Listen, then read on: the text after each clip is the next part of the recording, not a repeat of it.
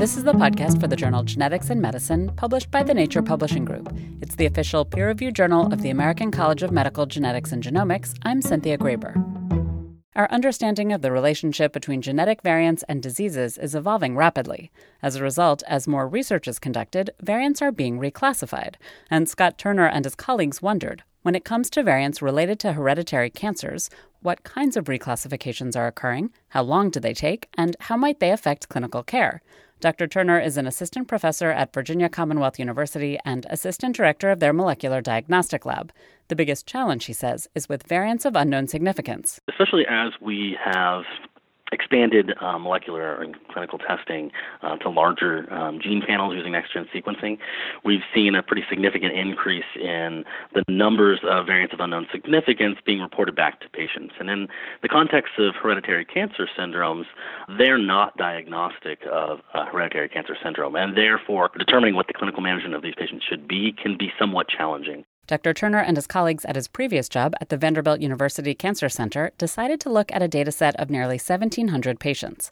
They included reclassifications that came from outside laboratories without additional requests from the clinicians. Those labs had noticed the reclassification and sent an amended report. And so we wanted to harness that data um, and look at over a five year period how many of those variants were actually first being reclassified. So that's the first thing we wanted to look at. And then once we identified those that were being reclassified, we wanted to determine how those were being reclassified. So were those going from variants of unknown significance down to benign or likely benign variants, or, or were we seeing them go in ways that we didn't necessarily expect? We figured we'd see a few that were variants of unknown significance that were being upgraded and now diagnostic of a hereditary cancer syndrome.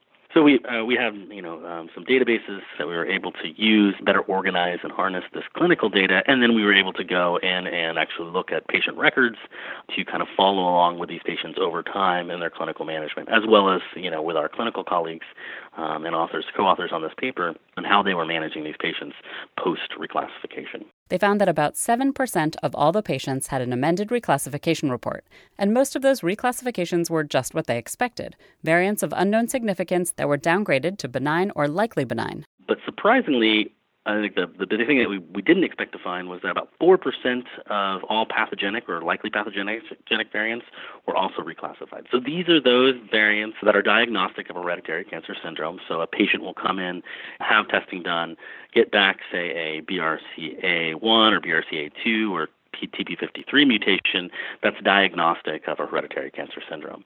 Upon revision, this goes is downgraded from a pathogenic or likely pathogenic down to a, a variant of unknown significance, from what we saw in our particular cases, meaning that now it's no longer diagnostic of hereditary cancer syndrome. So these patients once understood or thought they understood their risk, but in turn, they in fact aren't diagnostic for hereditary cancer syndrome, and therefore their clinical management is going to be impacted pretty significantly um, from what we found. This particular case of downgrading pathogenic or likely pathogenic variants to unknown significance only occurred for six patients, a very small number.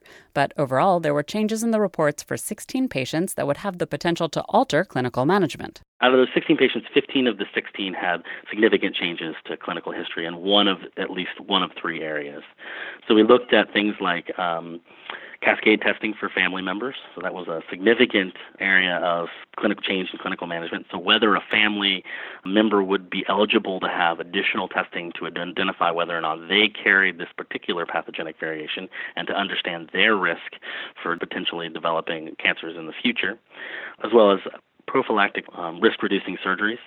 And then the third area that we looked into was tissue screening or organ screening for those particular individuals over their the course of their lifetime with a, this diagnosis of a hereditary cancer syndrome.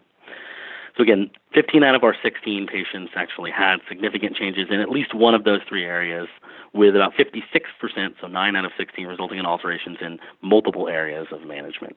And so we're not only talking typically about you know one stream of clinical management. Typically, their entire management plans have been altered because of this revision in hereditary cancer syndrome. To tease this out, say a patient had originally been told that they had a variant that was linked to their particular cancer. Perhaps their family members were tested. And if the family members tested negative, then they would not be advised to have regular screenings. But if that variant was no longer considered one that confers a high risk of cancer, then those family members were no longer true negatives, could no longer assume that they were safe, and they should instead be screened based on family history.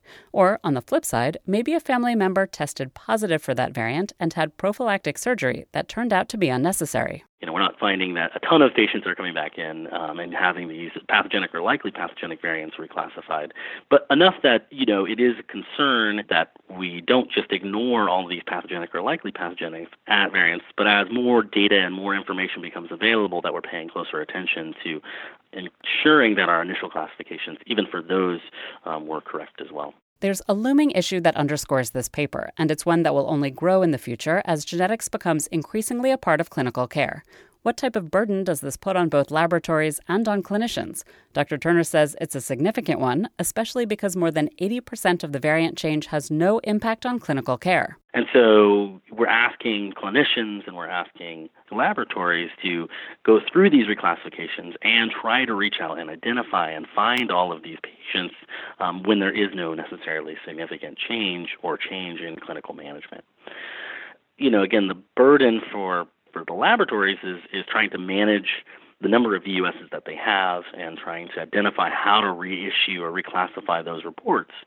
You know, I feel it's the laboratory's position um, to make sure that they do reclassify all those, regardless of clinical management. And it's, I personally believe that I, the you know it's up to the clinician to maybe determine uh, or you know what is reasonable in an attempt to contact or recontact a patient to give them this this news that, that there's been a change in their status um, that doesn't affect clinical management.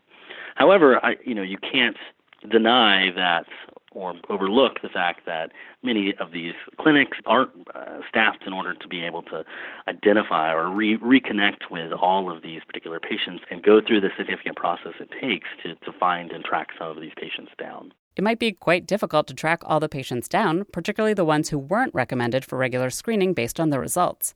But as Dr. Turner points out, some of these patients might have had negative psychological impacts from those original VUSs. They might have been concerned they were walking around with a variant that could lead to an increased risk from cancer.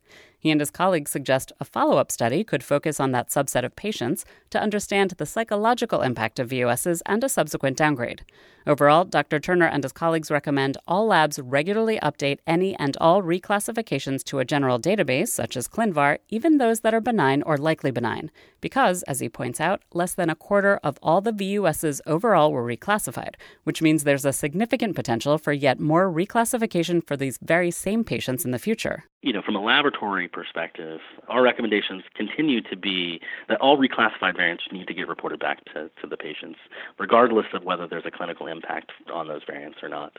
Um, and then from a clinical perspective, the clinicians, who I think do a very good job of this in general, but clinicians uh, need to continue to manage patients based on the information available to them, but also be critical of any laboratory report that's coming in, whether it's a VUS or a pathogenic or likely pathogenic pathogenic variant that's diagnostic of hereditary cancer syndrome. Um, and again, identify those that may be special cases that might be right for reclassification in the future. I know that's a, that's a big challenge, but again, it's a two-way street, and I think laboratories working with clinicians and vice versa will help continue to define and redefine how we go through this process. Genetics in Medicine is the official peer reviewed journal of the American College of Medical Genetics and Genomics and is published by the Nature Publishing Group. I'm Cynthia Graber.